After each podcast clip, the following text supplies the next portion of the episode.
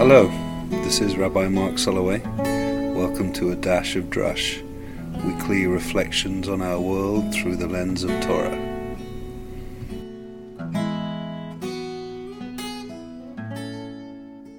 I caught the darkness drinking from your cup. I caught the darkness drinking from your cup. I said, Is this contagious? You said, Just drink it up. I caught the darkness drinking from your cup. I caught the darkness drinking from your cup. I said, Is this contagious? You said, Just drink it up. That's the chorus from a 2012 Leonard Cohen song called Darkness from the album Old Ideas. And Leonard Cohen, uh, who died last year, of course, was such an incredible poet and singer. And he wrestled with darkness, but he also talked so much about light that uh, oft quoted line from another one of his uh, songs, Anthem, that says, There's a crack in everything, that's how the light gets in. There's a crack in everything, that's how the light gets in. So, this idea of cracks and light and darkness. We're in this extraordinary parsha, this section of Torah where the actual exodus of Egypt happens. And the parsha is called Bo, which means come, lavo, come.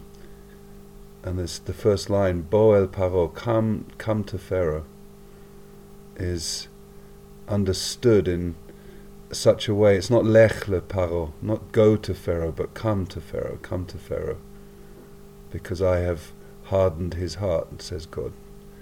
And there's this intense sense that the darkest place that we could possibly imagine is Lev Paro, is Pharaoh's heart, darker even than the plague of darkness that also comes in this parsha, the actual plague of Choshech, where the darkness is so thick that people, if they're standing up, they can't sit down. If they're sitting down, they can't stand up and they can't recognize each other in that darkness. Darker even than that is the center of Pharaoh's heart the darkest place you could imagine on earth. And God says to Moses, Come to that place, Bo el Paro. Come to the heart of darkness. Come to Pharaoh's dark heart. Because that's where you're going to find me, is the implication of that. If God is saying come and not go, then He's saying come to me because I am in that dark heart. I am in the darkest place that you can possibly imagine in this world. I'm there, is one way of understanding this complex idea. Rabbi Shefa Gold tells this beautiful story about jealous angels trying to hide the spark of the divine from the humans. And they say, the angels say, Let's put it at the top of the highest mountain, one angel says. No, another one says. Human beings are very ambitious. They'll just climb up to the top of the mountain and find it there. I know, says another angel. Let's bury it under the deepest sea. That won't work either. Another angel chimes in. The human being is very resourceful. She will even find it down there in the deepest sea and after a moment's thought, the wisest angel says, I know. Put it inside the human heart. They will never look there. Put it inside the human heart. They will never look there.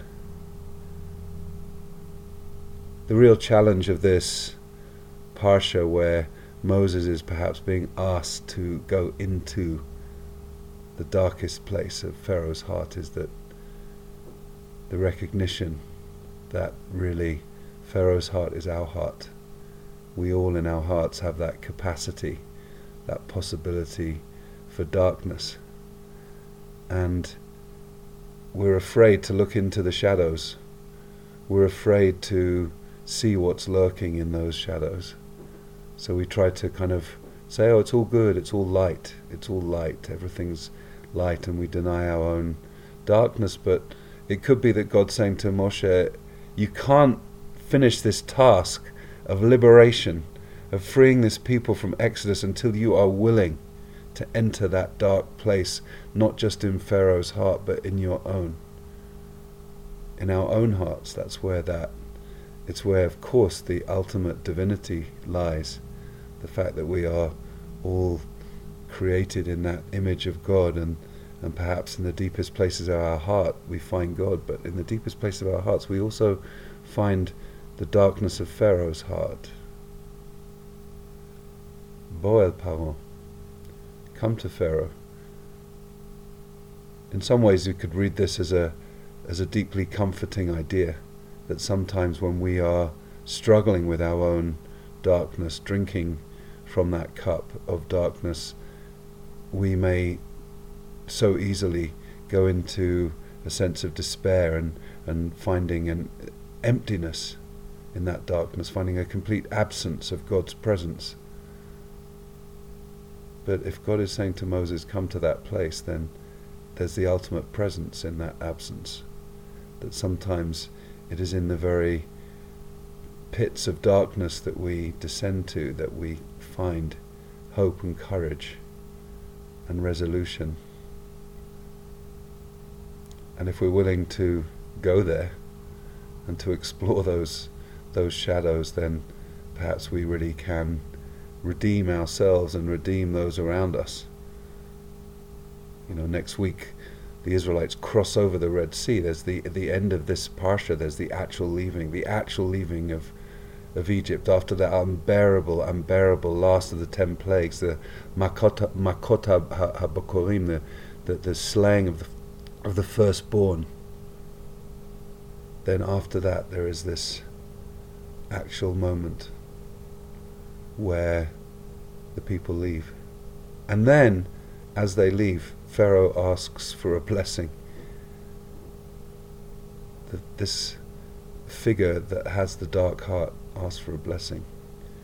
And perhaps we are also asking for a blessing to allow the light to penetrate into the darkest places. Perhaps that's the blessing. And to recognize that uh, in our own darkness we we so crave redemption and release and illumination. One of the blessings we say in uh, in our morning liturgy, right before the Shema, we say Baruch Atah Hashem Eloheinu Melech Olam, blessed are you, rule of the universe, and we say Yotze Or Uvorei Choshech, Osei Shalom Uvorei Et blessing the one who forms the light and who creates the darkness, who creates the dark, Choshech, and who makes everything, Hakol. Some, some of you know that that's actually a, a, a misreading or a reinterpretation, you could say, of a verse in Isaiah, Isaiah 45 7, that says, in describing God, God is the one Yotzeh or Uvore Choshech Shalom Uvore Etara. God is the one who forms the light and creates darkness and who makes evil. It's so hard to contemplate a God that we want to see as a God of ultimate compassion and light, who actually is the author and the source of Ra, of evil in the world. It's a whole theological landmine that can kind of take us into impossible conundrums spiritually, emotionally, intellectually. But this idea it is contiguous with the idea that God says, Come to Pharaoh, come to that place of darkness, because that's not only where I am, but I'm part of this. The world is not just a simple and easy world of light. We know we know we don't have to look very far to see how much darkness there is in this world. And we know and we know and we crave and we yearn for redemption from those tight constricted places, from the Mitzrayim, from Egypt, from slavery. We want that. And we know that part of the journey to get it involves crossing into the darkness of Pharaoh's heart and the darkness of our own hearts. That's what liberation is really all about. The willingness, the willingness to tread into the darkness. The heart's complex. Last year, in a podcast with my, my friend Jason Apt, we talked a lot about the complexity of the human heart. And on this Parsha, on Parshat Bo, I was with a, a group of rabbis talking about the moral complexity of darkness, of darkness not just as this absence of light, but this absence of moral truth and moral reasoning. The heart, that chamber, and we know in the Shema, and I've quoted this before when it's when it says, "Love God b'chol levavecha," with all of your heart, that that word for heart in that in that phrase in that verse, levav, has that double beit. It's not just lev, which is the normal word for heart, but levav, that doubled beit, which implies, or the rabbis read into it, that implies that there is a Yetzirah Tov and there's a Yetzirah Ra, there's a, an inclination for goodness and an inclination for evil within every human heart.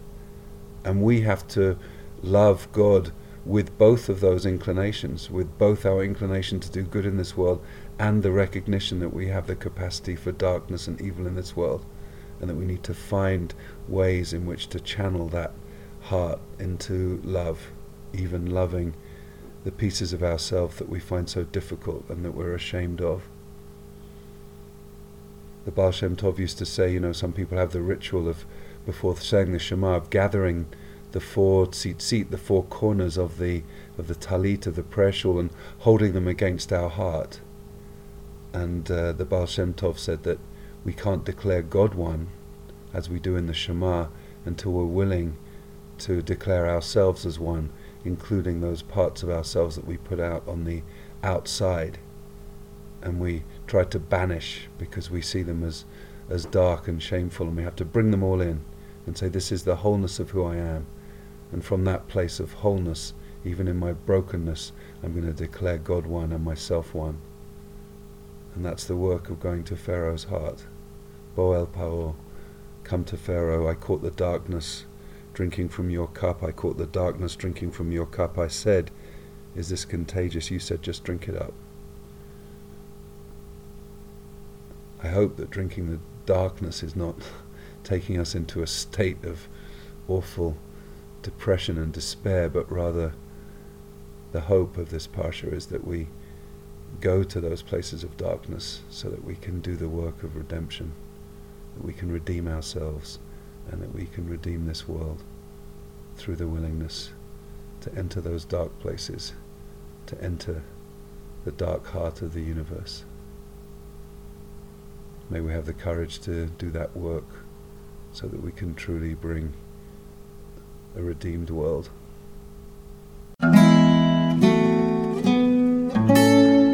Thank you for listening to A Dash of Drush. We will see you next time.